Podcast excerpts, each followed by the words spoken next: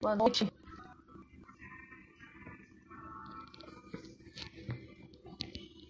Esse é o nosso Deus, o leão de Judá, rugindo com poder, por nós batalhará.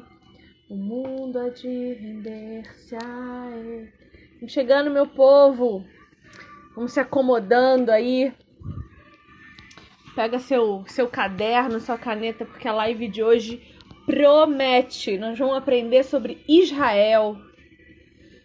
Eu não sei você, mas eu não sei nada a respeito de Israel, a respeito de todas as coisas que acontecem na faixa de Gaza. Mas eu trouxe um convidado, vou trazer um convidado especialíssimo essa noite para conversar conosco. Eu estou muito honrada de poder trazer o Igor aqui, Igor Sabino, para conversar com a gente. Ele é especialista nessa área, acadêmico que estuda Israel eu quero muito que ele nos ensine a respeito da guerra. Pedir para ele fazer um resumo para nós dos últimos 70 anos da história de Israel e daquilo que tem acontecido por lá. Hamas, etc. Se ele vai conseguir, não sei. Mistério. Vamos orar para Jesus ajudar, o Espírito Santo conduzir, para que ele dê tempo, que ele consiga no nosso tempo disponível aqui, conversar um pouco conosco a respeito disso.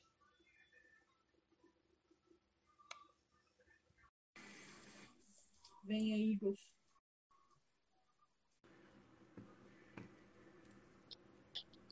Igor, que prazer ter você aqui, meu Deus! Tô emocionada. Olá, muito obrigado. Prazer é meu. Seja muito bem-vindo aqui no meu Instagram. Você é muito bem-vindo aqui. Eu estou muito feliz, estou me sentindo honrada de verdade de poder aprender um pouco contigo essa noite. E, e fique à vontade, viu? Meu pessoal aqui é muito gente boa. A gente sempre recebe todo mundo com muito amor, com muito carinho. Com você não vai ser diferente, eu tenho certeza. Seja bem-vindo, querido. Muito obrigado, já estou me sentindo em casa. Que bom, eu fico feliz. Bom, Igor é autor de um livro que lançou agora e eu já tenho o meu exemplar no meu Kindle, que eu lerei em breve, em breve, que chama Por Amor aos Patriarcas. Reflexões brasileiras sobre o antissemitismo e o sionismo cristãos.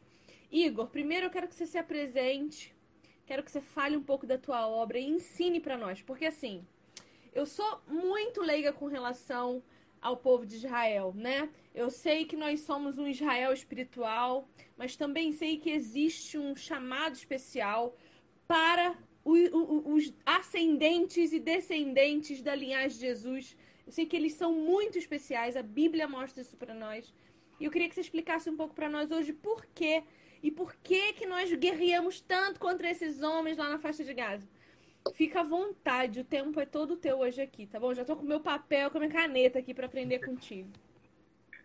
Bom, primeiro eu queria me apresentar, né? Meu nome já falou aí, eu Sabino, sou é, bacharel e mestre em Relações Internacionais e atualmente eu faço doutorado em Ciência Política pela Universidade Federal de Pernambuco, com ênfase em política internacional. Então, eu estudo Oriente Médio já há um tempo e especialmente com esse foco aí em Israel, é, antissemitismo, essa relação também, né, nós cristãos, com o Oriente Médio, com Israel. Isso é uma coisa que eu conto até no livro um pouco, como foi que eu me envolvi com, esse, com essa temática, né, porque eu não tenho nenhum tipo de ascendência judaica, nem árabe, nem nada.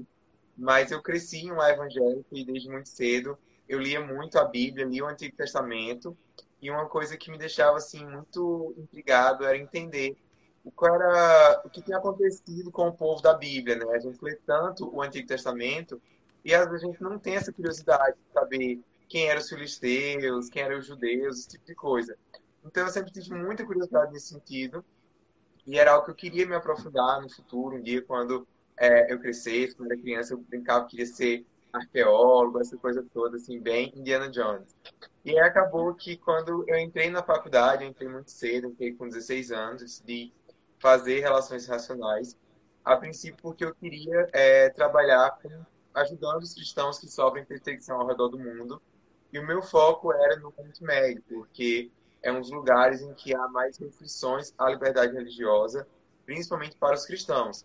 E aí, quando a gente começa a estudar Israel, quer dizer, quando começa a estudar Oriente Médio, tem um elefante na sala que é Israel. Embora a minha pesquisa não fosse é, necessariamente sobre Israel, mas tinha, tinha muito a ver com isso, né? Eu vi muito esse tipo de coisa. E eu comecei a, a ver que havia uma, uma visão muito negativa sobre Israel na faculdade. Eu não conhecia ainda muito sobre o conflito, estava acabando de entrar, mas eu tinha uma simpatia pelo povo judeu por conta dessa minha criação, né, de ler muito o Antigo Testamento, de entender que as raízes da minha fé veio do judaísmo, né, que Jesus é um homem judeu. E as pessoas começavam a perguntar como é que você é um cristão e você consegue apoiar um país como Israel, um país que comete tantos crimes contra a humanidade, que faz tantos absurdos. E aí é, eu entrei numa jornada espiritual, primeiramente, porque eu cresci em lar pentecostal, mas frequentando uma igreja presbiteriana. E a igreja presbiteriana que eu cresci, eu via muito que a igreja era o Israel de Deus, então todas as promessas de Deus para Israel se cumpriam espiritualmente na igreja e pronto. Isso não era uma resposta que me convencia. Ao mesmo tempo que eu também tive que estudar a história moderna do Estado de Israel e entender o conflito, e enfim, e depois disso, eu me dando a oportunidade de ir para o Oriente Médio, fui para o Egito em 2015, fui para Israel, para Palestina, 2016 fui para o Líbano, 2017 eu fui novamente para o Oriente Médio com uma organização é, chamada Philos Project, da qual, com a qual eu trabalho hoje, é uma organização dos Estados Unidos que busca é, gerar um engajamento cristão positivo com o Oriente Médio. E é interessante porque quando o Philos começou, foi exatamente nessa fase também que eu estava buscando mais informação sobre Israel, sobre o Oriente Médio, eles perceberam que é, essa nova, as novas gerações, a minha geração, tem crescido sido bombardeada por muitas informações erradas sobre Israel, né? tanto por parte da mídia, na faculdade, e também muito por conta desse ensino errado, esse ensino teológico errado, né, que é chamado de teologia da substituição, que ele foi a causa de muito antissemitismo, de muita perseguição ao longo da história, inclusive tem historiadores que mostram que, né, que algumas teorias, algumas hipóteses de que a própria noção de antissemitismo ela surgiu por conta do cristianismo, por conta é, dessa teologia da substituição. Então, esse livro é o resultado de toda essa jornada, é, todos esses anos estudando esse tema. Então, ele é um pouco de política, é um pouco de teologia, é um pouco de biografia, das minhas experiências nas viagens, é, é um pouco de tudo. Ô Igor, explica para nós um pouco o antissemitismo, porque eu sou cristã há pouquíssimo tempo, então faz pouquíssimo tempo que eu entrei nesse universo e comecei a me questionar a respeito disso. E fui entender o antissemitismo há pouquíssimo tempo também, quando vi que a nação de Israel é muito especial para Deus. E aí eu, eu não entendia por que, que a gente fala tão mal dos judeus, por que, que a gente detesta tanto os judeus. E eu fiquei me perguntando que tipo de sentimento era esse. A, a, em cima de um povo que Deus escolheu para trazer Jesus. E aí eu fui entender o que era o antissemitismo, mas eu, eu tenho a impressão de que muita gente não sabe. Então eu queria que você explanasse um pouco a respeito do antissemitismo e do sionismo também, que eu sei que eu vi que são pautas muito uh, faladas no, na, na, tua obra. Sim. É, primeiro é que quando a gente fala né, sobre antissemitismo, o que vem à nossa mente é o nazismo, né, o holocausto, e isso tudo. E, de fato, o antissemitismo foi uma das grandes demonstrações desse ódio aos judeus. Hoje a gente tem uma definição de, do que é o antissemitismo pela Aliança é, Internacional em Memória do Holocausto, que afirma que o antissemitismo é qualquer tipo de ação, é, de pensamento, de discurso contrário ao povo judeu, de ódio ao povo judeu, seja eles enquanto indivíduos enquanto coletividade, né? Essa é uma percepção errada sobre os judeus.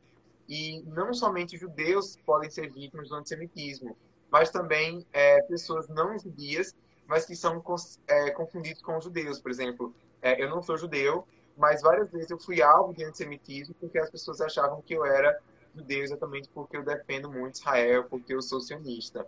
Então, esse ódio dos judeus, essa visão errada sobre os judeus, ela se expressa de várias maneiras, às vezes de maneiras até que a gente não percebe, porque é uma coisa que realmente é, é sistêmica, já faz parte da sociedade ocidental. Então, estereótipos como, ah, os judeus, eles falam demais do que aconteceu com eles no Holocausto. É, os judeus controlam a economia mundial. É, o que o Estado de Israel faz é igual a nazismo.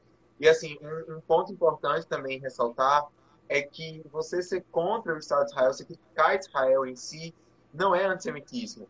É, Israel é um país como outro qualquer, comete erros e acertos. Então, às vezes, a gente realmente precisa criticar Israel, é, mas existe um padrão para isso. Né? Você precisa aplicar a Israel o mesmo padrão de crítica que você aplica a outros países. Né? O, o antisionismo ele não necessariamente é antissemitismo, mas ele pode ser uma maneira de você esconder esse seu antissemitismo. Né? Existe um rabino, existiu, na verdade, ele faleceu ano passado, o Jonathan Sachs, que ele foi um dos principais é, rabinos é, ortodoxos da, da modernidade, e ele dizia que havia basicamente três mutações do antissemitismo. Ele via o antissemitismo como um vírus, como uma teoria da conspiração, como algo que é irracional. E ele fala que primeiro os judeus eles eram odiados por conta da sua religião, né? E é onde a gente tem essa história do cristianismo que vem desde o princípio lá dos pais da igreja, é, que perseguiam os judeus, que afirmavam que os judeus haviam matado Jesus, então por causa disso eles tinham que ser perseguidos e que todos os judeus eram responsáveis por isso.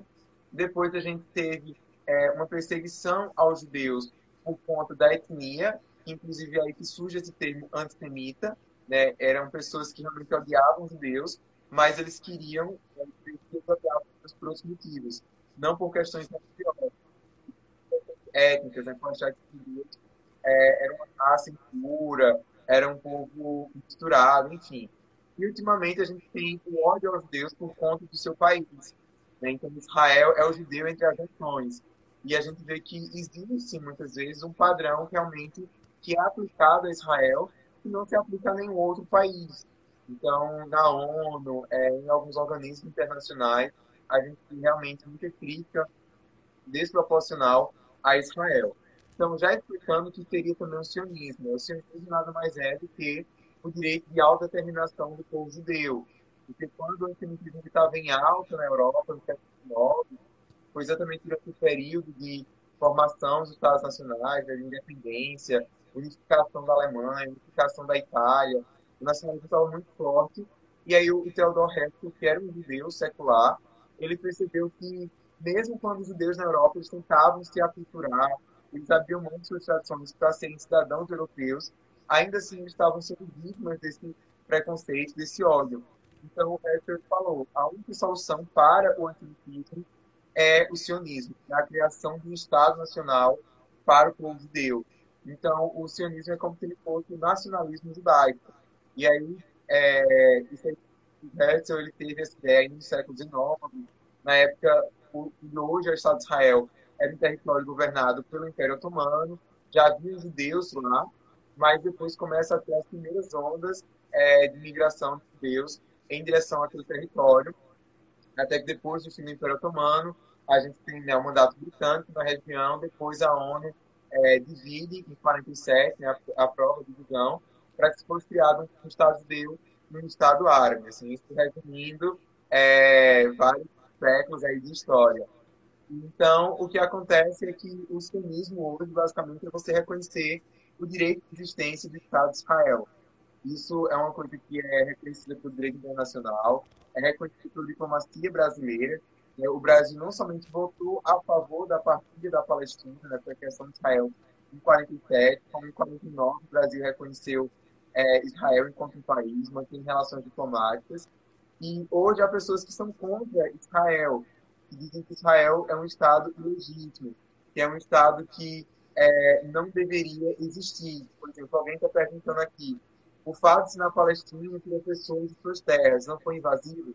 Não, porque havia judeus que viviam na Palestina é, durante muito tempo, né? desde o tempo de Jesus, desde Abraão, havia né, judeus, desde a descendência de Abraão, havia judeus que viviam na Palestina. O que aconteceu foi, as primeiras ondas de judeus que foram para lá, eles compravam terras, aí os senhores de terra, na época, que eram os árabes lá, o pessoal do Império Otomano, e eles compravam de forma legal. O que houve, né, as expulsões de palestinos, foi em 48, quando Israel se tornou independente.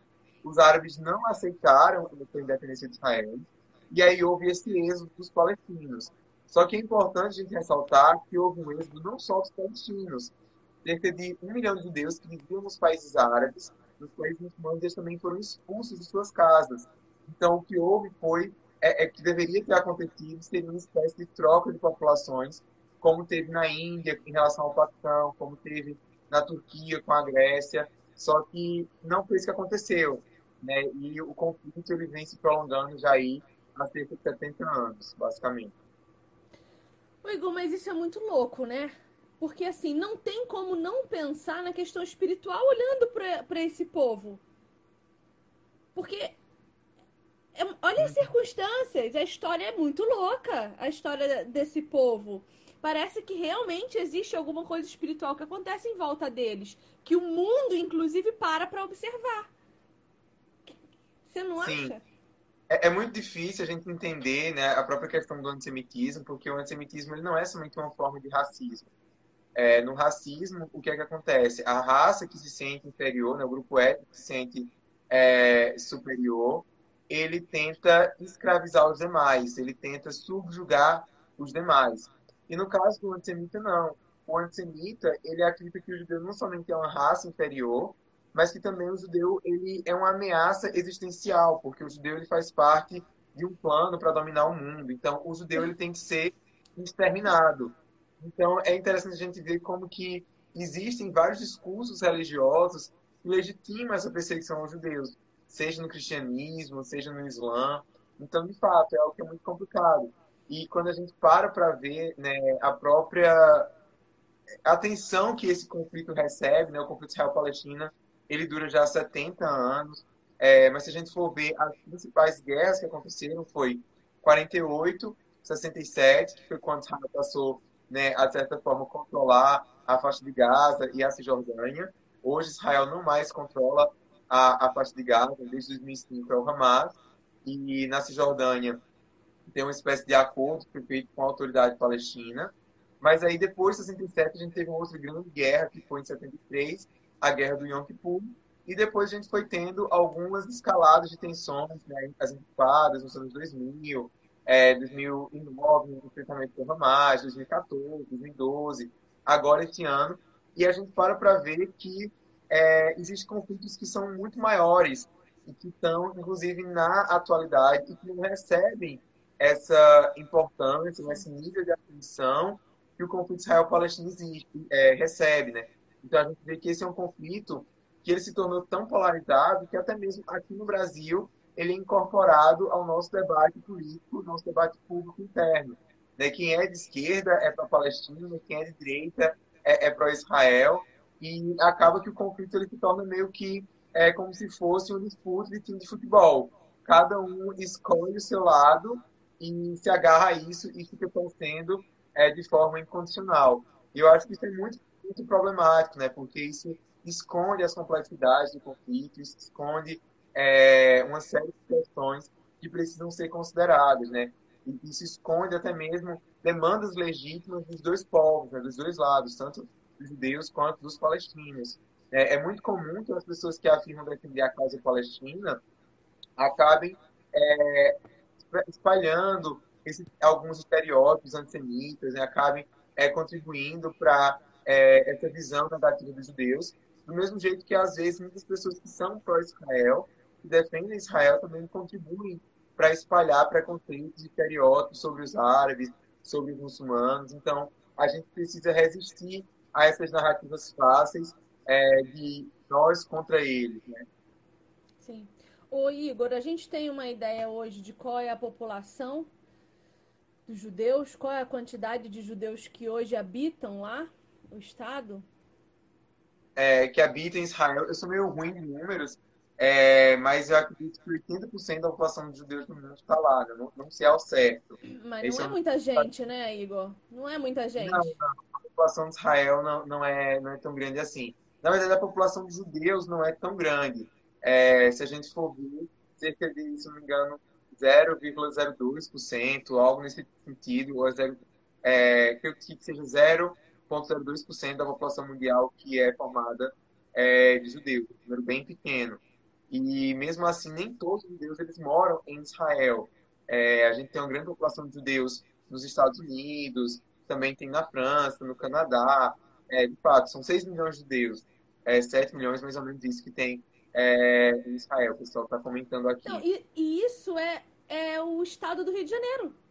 É pouquíssima gente. Como que o tão pouca gente pode ah, fazer tanto barulho? Não tem como não ser uma coisa espiritual, na minha opinião, de, de pessoa espiritual. Não tem como não ser, porque é muito barulho para uma quantidade de pessoas muito pequena. Estou falando numericamente mesmo. É, é, o Rio de Janeiro. O Rio de Janeiro tem 7 milhões de pessoas. Isso, e, e, o próprio Estado de Israel, ele também é muito pequeno, ele é do tamanho de Sergipe, mais ou menos. E se a gente for ver, 80% da população de Israel é que é judaica. Nós temos 20% da população de Israel que é formada por árabes e por outros grupos étnicos. Tá, daí Palestina versus Israel. Ok. Onde é que entra o Hamas? Então, o Hamas é o grupo terrorista que controla a faixa de Gaza. É só para explicar. É... Quando Israel foi criado, como eu falei, dividiu-se o território. Era um território do mandato britânico na Palestina. E a proposta foi que fosse criado um Estado judeu e um Estado árabe. Só que os árabes eles rejeitaram essa proposta de partilha e eles declararam guerra contra Israel. Então, os territórios que seriam parte desse futuro Estado palestino, eles foram controlados pelos países árabes. Então, é, a faixa de Gaza, que seria o futuro Estado palestino, ficou debaixo do controle do Egito. E a Cisjordânia, incluindo é, Jerusalém, ficou debaixo do governo dos jordanianos. A Jordânia ficou controlando. E em 1967, eles fizeram uma guerra contra Israel, né, a Guerra dos Seis Dias, que os países árabes é, inteiros atacaram Israel. E dentro de seis dias, Israel conseguiu derrotar praticamente todos os exércitos árabes. e conquistou territórios, é, tanto esses territórios aí da parte de Gaza, da Cisjordânia, como as colinas de Golã, e de, também uma parte do Sinai no Egito. Em 1973, nós tivemos a Guerra do Yom Kippur, que foi quando os países árabes eles tentaram reconquistar esses territórios, só que eles novamente saíram é, perdedores, foram derrotados, e aí Israel consegue fazer um acordo de paz com o Egito e devolveu a parte lá do Sinai. Só que a, o, a parte lá, que tinha os árabes vivendo, né, a faixa de Gaza e a Cisjordânia, não foi negociado, porque seria então o, esse Estado palestino. Né? O fim do, do controle israelense sobre esses territórios seria quando houvesse um Estado palestino, quando fosse criado, que não aconteceu até hoje.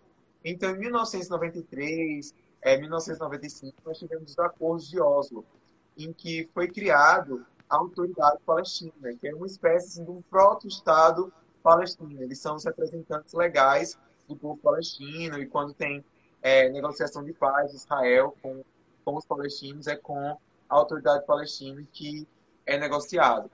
E aí o que acontece é que em 2005 Israel, em uma tentativa de negociação de paz, se retirou completamente da faixa de Gaza. E aí em 2006 nós tivemos eleições e quem ganhou as eleições foi o Hamas, esse grupo terrorista que passou a controlar é, a região e está até hoje, mesmo que não teve ainda novas eleições é, presidenciais da autoridade palestina. Então, Mahmoud Abbas foi eleito lá em 2006, 2007, porque teve um, um conflito entre é, a Cisjordânia e, o, e, o, e a faixa de Gaza, no caso do Hamas, e o Fatah, né, que é o partido que, da autoridade palestina. Houve meio que uma guerra civil, e aí depois dessa guerra civil que aconteceu entre eles, ficou a faixa de Gaza sob o domínio do Hamas e a Cisjordânia sob o controle é, da autoridade palestina do Fatah. Isso é muito louco, até para acompanhar é difícil. Quando a gente pensa em Estado de Israel, a gente também lembra de um outro Estado, que é o Islâmico. Qual é a relação? Então, não necessariamente tem uma relação, né? A gente precisa entender o que é o Estado Islâmico. O Estado Islâmico é um grupo terrorista que ele surgiu em 2006 em resposta à invasão dos Estados Unidos ao Iraque. Então, o Estado Islâmico ele fazia parte da Al-Qaeda do Iraque. E aí é, ele tentou essa ideia de se criar um califado islâmico, impor a Sharia como a lei oficial, é, tudo isso, né? Isso foi a ideia do Estado Islâmico. Só que ele foi derrotado pelos americanos e em 2014, depois da Primavera Árabe, a guerra civil que a gente teve é, na Síria, e as tropas americanas também se retiraram do Iraque em 2011, foi criado um vácuo de poder que permitiu que esse grupo ele emergisse e ele conquistasse territórios tanto no Iraque como na Síria. E aí o Estado Islâmico se declarou, né, foi autoproclamado Estado Islâmico, a ideia de se criar um califado ali no Oriente Médio, de apagar as fronteiras nacionais, essa ideia de Estado-nação como a gente conhece hoje, de soberania, que seria a nação do Islã. Então, essa que foi a ideia aí é, do Estado Islâmico. Esse grupo ele foi derrotado militarmente em 2017, porque ele ocupou um território ali muito grande, maior do que o território da Grã-Bretanha, para você ter noção. Só que ele perdeu as forças militarmente, ele não existe mais, é, não controla mais os territórios. Isso não significa que o grupo ele desapareceu. A ideologia dele continua viva, né? do mesmo jeito que a Al-Qaeda, depois de 70, ela foi enfraquecida, mas tem células ainda pelo mundo. Então, hoje, os grupos terroristas que ameaçam diretamente a segurança de Israel são o Hamas e o Hezbollah. O Hamas ali na faixa de Gaza e o Hezbollah, que é um grupo é, xiita, que fica no Líbano. Ele controla parte do Líbano e ambos recebem apoio financeiro do Irã. Ô Igor, qual que, por, que, que, por que, que a guerra é pela faixa de Gaza? O que, que tem de importante nessa faixa, nessa faixa de Gaza? Tem alguma coisa ali ou é territorial mesmo? Então, como eu te falei, a faixa de Gaza seria parte de um futuro Estado palestino. Então, o grande problema é porque o Hamas, que habita lá, né, que governa lá, ele não reconhece a existência de Israel. Ele não está disposto, como a autoridade palestina está, a negociar para que seja criado um Estado palestino ao lado de um Estado judeu. O Hamas ele se nega a reconhecer Israel e ele pede pelo genocídio dos judeus ao redor do mundo inteiro. Isso aí faz parte da própria carta do Hamas, né, como se fosse a constituição do Hamas, não reconhecer Israel.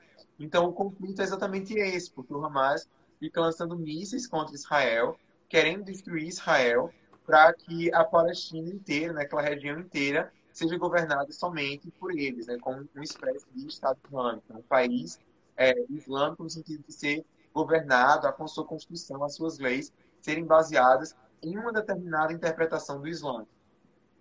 Isso tem explicação? Eles não reconhecerem os judeus? Eu, eu fico completamente perdida. Porque, para mim. Não, a explicação é o antissemitismo. Não faz. Eles não, não aceitam é, Israel, eles não aceitam os judeus porque dentro do Islã é, existe a interpretação de que os judeus e os cristãos eles são um pouco do livro. Por quê? O Islã se vê como é, uma religião que ela complementa tanto o cristianismo quanto o judaísmo. Os muçulmanos acreditam que Deus ele deu a primeira revelação aos judeus e aí depois ele enviou Jesus como um profeta. Só que os judeus eles se rebelaram contra Allah, né, contra Deus e tentaram matar Jesus. Os muçulmanos não acreditam que Jesus ele morreu na cruz. Eles acreditam que Jesus ele foi substituído por outra pessoa. Alguns até afirmam que foi substituído por Judas. E aí depois, o erro dos cristãos foi não somente aceitar Jesus como profeta, mas também aceitar Jesus como sendo é, Messias, o Filho de Deus, porque um elemento central do Islã é esse, a unicidade de Allah, a unicidade de Deus. Então, é, os judeus e os cristãos eles seriam um povo do livro. E aí há várias maneiras de se interpretar isso dentro do Islã. Alguns interpretam que significa que no futuro Allah vai dar uma, vai ter uma misericórdia especial para com os cristãos e os judeus, e outros não. Outros afirmam que os judeus e os cristãos eles têm que é, ser cidadãos de segunda classe, né? É meio que um pacto social que existe, que existiu ao longo da história é, em alguns territórios islâmicos, né? Que é a situação de diminitude. Os cristãos e os judeus eles seriam dignos, então para poder continuar vivendo nesses territórios, eles tinham que pagar um imposto à jazia e eles teriam uma certa proteção. Só que essa proteção significava basicamente que eles não teriam os mesmos direitos que os outros cidadãos. Foi isso que o Estado Islâmico tentou fazer, por exemplo, quando conquistou Mossul. Né? Os cristãos eles tinham algumas opções. Ou eles pagavam esse imposto, ou eles se convertiam ao Islã, ou eles eram mortos, ou eles simplesmente deixavam suas casas. Então, essa foi a situação dos cristãos e dos judeus que viveram no Oriente Médio é, durante todo o período do Império Otomano, das conquistas islâmicas, por exemplo. É, em alguns momentos, eles sofriam mais do que outros, mas, em geral, eles conseguiam coexistir, conseguiam conviver. Só que numa situação de perseguição, né, de, de, de discriminação sistêmica. Para você ter noção, é muito parecido com a situação que os cristãos coptos vivem hoje no Egito. Né? Eles são 10% da população e eles sofrem é, vários tipos de, de, discriminação no dia a dia. Então, era mais ou menos isso que os judeus viviam. Algumas pessoas afirmam que, apesar de haver essa discriminação social, é, a, a vida dos judeus no Império Otomano, debaixo do governo islâmico, era melhor do que debaixo do governo cristão no Ocidente, na Europa. Inclusive, quando é, os espanhóis, os portugueses expulsaram os judeus da Península Ibérica, muitos foram buscar refúgio exatamente lá no Império Otomano. Então, é, eu acredito sim que o antissemitismo ele também é uma questão espiritual, né? ele, é legitimado por visões teológicas, e do mesmo jeito que isso é comum em alguns é, segmentos do cristianismo, isso também é comum em alguns segmentos do Islã. Né? A gente também não pode generalizar tudo. E o Hamas ele faz parte né, de uma visão é, bem radical do Islã, né? interpreta alguns textos de maneira bem literal e outros também é, sem considerar o contexto em que eles foram escritos, no século VI, depois de Cristo, esse tipo de coisa. E eles usam, eles têm essa justificativa política e teológica para justificar esse ódio a Israel, esse ódio aos judeus. Onde que entra nessa sopa enorme de informações os judeus messiânicos, os convertidos. Porque eles então, devem também sofrer preconceito de todo lugar.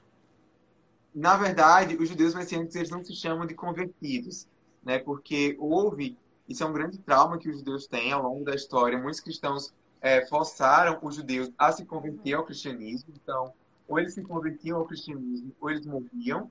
Né? Tudo isso que o Estado Islâmico fez com os cristãos foi muito trágico, foi horrível, mas a gente não pode esquecer que Martinho Lutero advogava que os cristãos fizessem quase a mesma coisa com os judeus. De destruir sinagoga, de obrigar que eles se convertessem, esse tipo de coisa. Infelizmente, é muito, foi muito comum na história da cristandade. Então, hoje em dia, os judeus eles têm muita rejeição a essa ideia de que alguém pode, um judeu pode se converter ao cristianismo. O que a gente tem são os judeus messiânicos, são judeus que reconhecem que é, Yeshua, Jesus, ele é o Messias que os judeus esperam, e eles vivem a sua judaicidade à luz disso. Eles comemoram as festas judaicas, eles guardam é, a, a lei de Moisés sentido das leis dietéticas, não como uma forma de serem salvos, mas como uma questão cultural.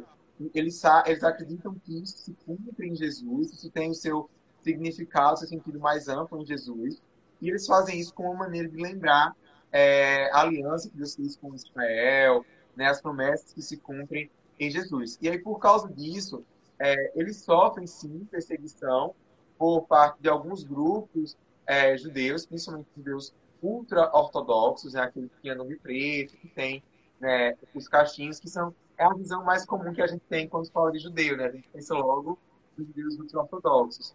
Então, muitos deles é, perseguem os judeus messiânicos em Israel, perseguem no sentido é, de não querer alugar casa, por exemplo, é, fazendo pressão social, né, e de acordo com a lei Israel, os messiânicos eles têm total liberdade para, inclusive, para evangelizar, embora isso não seja algo bem visto socialmente e, a, e seja proibido evangelizar crianças, mas é, a igreja ela tem é, direitos em Israel, né, os cristãos, no caso messiânicos, eles não se veem como igreja, né, eles, eles usam é, outros termos, outras nomenclaturas, e às vezes também há um tipo de preconceito por parte dos judeus seculares, que acham que eles são, na verdade, apenas cristãos. Né? Então, isso é um, um ponto importante.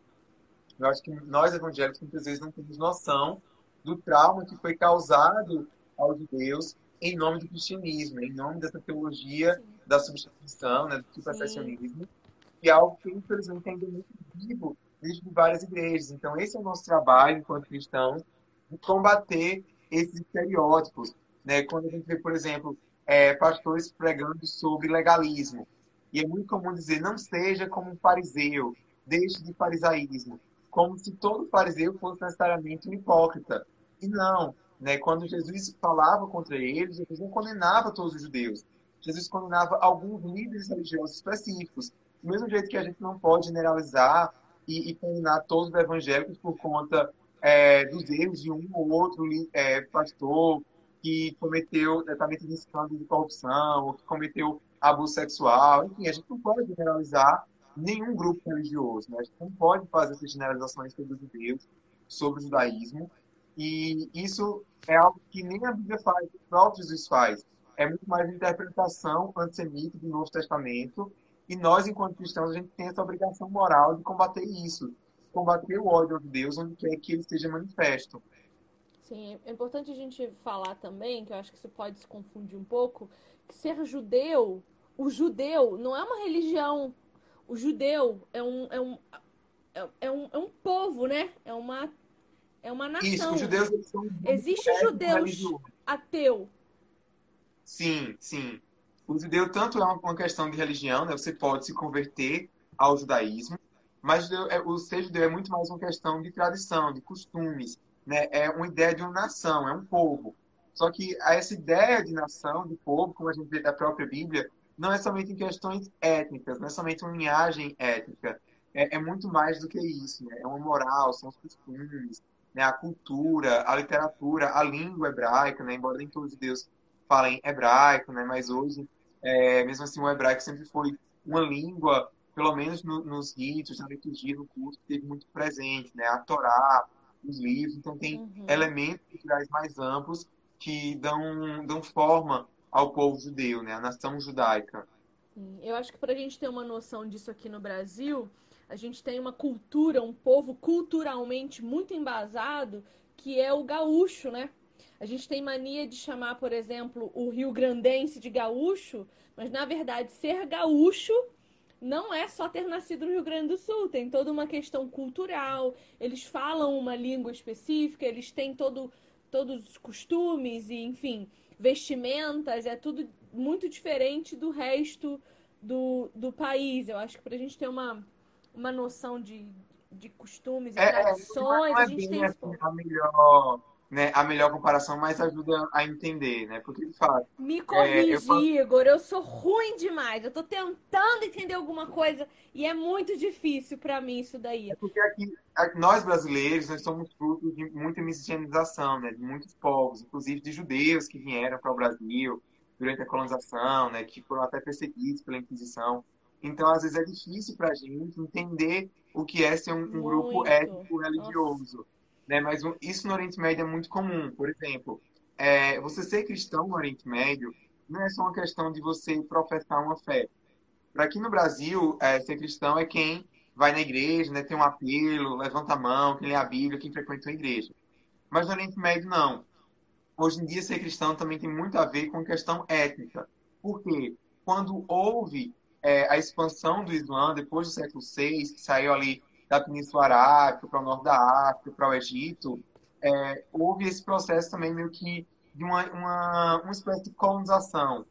É, esse não é o termo ideal, mas enfim, os árabes eles impuseram a religião, impuseram a língua deles, a cultura, então aqueles povos foram arabizados. Mas os cristãos e os judeus, eles resistiram a isso, né? Os cristãos eles se casavam entre si. Então eles conseguiram ainda manter uma linhagem étnica que é diferente. Então, os cristãos coptos no Egito, por exemplo, eles não se acham árabes, eles dizem que não são árabes. Eles dizem que a etnia deles remonta até o tempo dos faraós. Eles mantêm uma língua distinta, uma liturgia distinta. Do mesmo jeito, os cristãos assírios no Iraque, eles até falam árabe, mas eles dizem que não são árabes. É, eles remontam ainda né, a Assíria, o povo assírio da Bíblia, do Antigo Testamento. Então, é, existe muito isso no Oriente Médio, né? Essa questão da, da etnia, da linhagem e também ser atrelado uma religião. É claro que se eu chegar no Oriente Médio e eu quiser me converter ao cristianismo copta, eu vou ser aceito também nessa comunidade, né?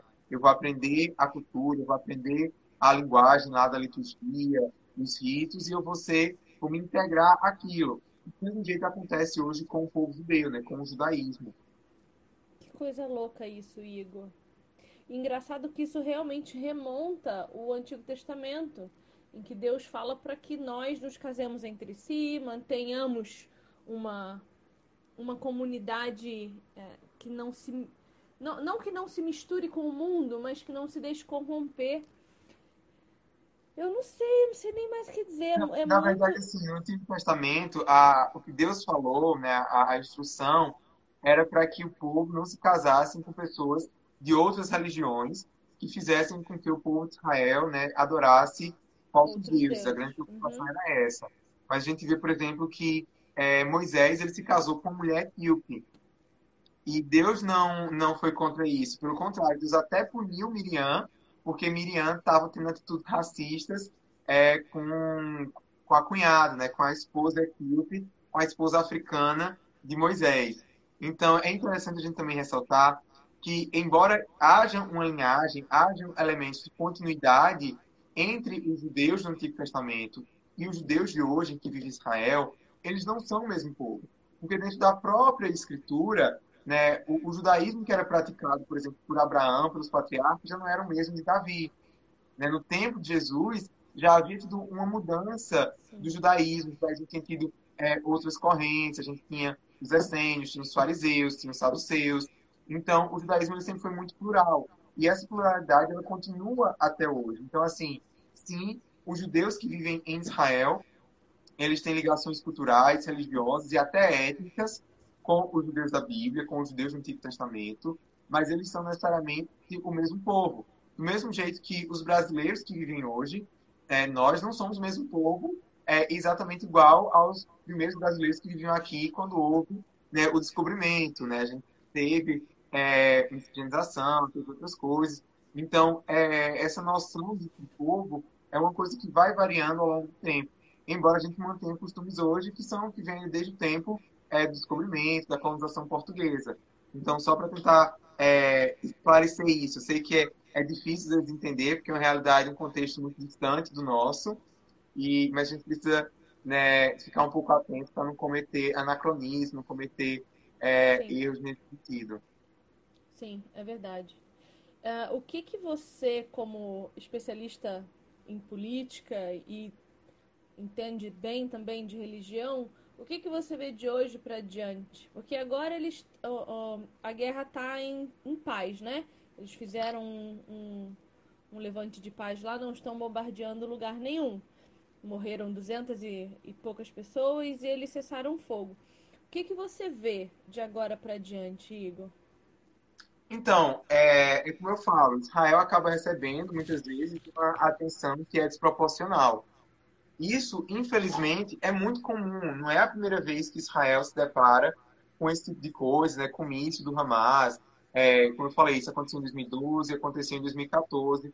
Então, assim, a vida em Israel segue comum, né? segue normal, até que o Hamas ele consiga financiamento internacional de novo para reconstruir a sua capacidade bélica e arrumar mais um pretexto para atacar Israel, como fez hoje. Então, isso assim, é um ciclo, infelizmente. Né? A única solução para isso é a criação é, de um Estado palestino, então a inclusão desses árabes em Israel. Mas essas duas soluções não são fáceis de serem alcançadas. Né? Eu sou muito cético quanto ao futuro desse conflito. Né? Vários cientistas políticos falam que hoje é, não tem mais solução. A gente tem que simplesmente tentar administrar o conflito. Administrar para que os palestinos tenham uma vida melhor, tenham mais direitos assegurados, para que Israel continue é, tendo segurança, né, podendo proteger os seus cidadãos, mas é muito complicado. Do ponto de vista religioso, é, é interessante a gente ver que existem várias narrativas religiosas sobre o futuro de Israel. Né, os cristãos creem que vai haver um, um conflito final né, do anticristo, uma paz com o anticristo, depois de vai voltar. Os muçulmanos também acreditam nisso, é, também creem que vai ter essa guerra santa no final, e isso acaba motivando a ação política deles. Mas eu, enquanto cristão, eu acho que a gente não deveria olhar tanto para o conflito com essas lentes da escatologia, do que vai acontecer no futuro. Eu acho que a gente deve olhar para Israel muito mais entendendo que nós temos essa dívida com o povo judeu, é, essa dívida espiritual. Paulo fala em Romanos 11, 28, 29, que os judeus eles ainda são amados por conta dos patriarcas, mesmo os judeus que rejeitam, né, que, não, quer dizer, que não reconhecem Jesus como Messias, eles ainda são amados, porque os dons, né, os chamados de Deus, eles são irrevogáveis, as promessas do seu Israel, elas permanecem para sempre. E combater o antissemitismo, quando a gente entende o lado dos judeus, a narrativa judaica de combate ao antissemitismo, a gente entende a importância do Estado de Israel, a gente entende sobre a legitimidade do sionismo.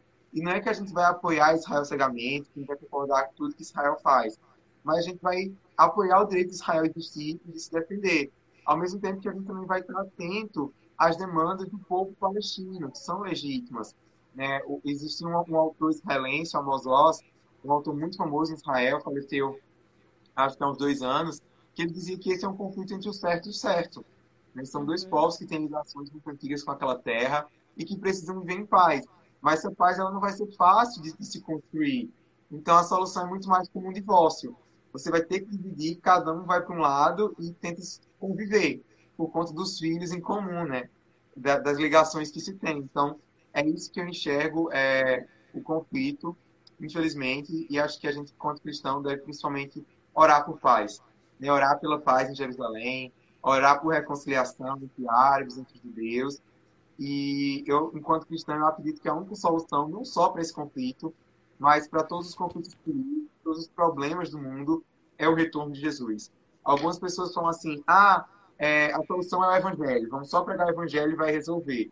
Claro que é, a gente precisa pregar o evangelho para as pessoas, né? O, o evangelho tem realmente poder para salvar, mas mesmo quando a gente escuta o evangelho, a gente continua pecador e a gente continua cometendo atrocidades.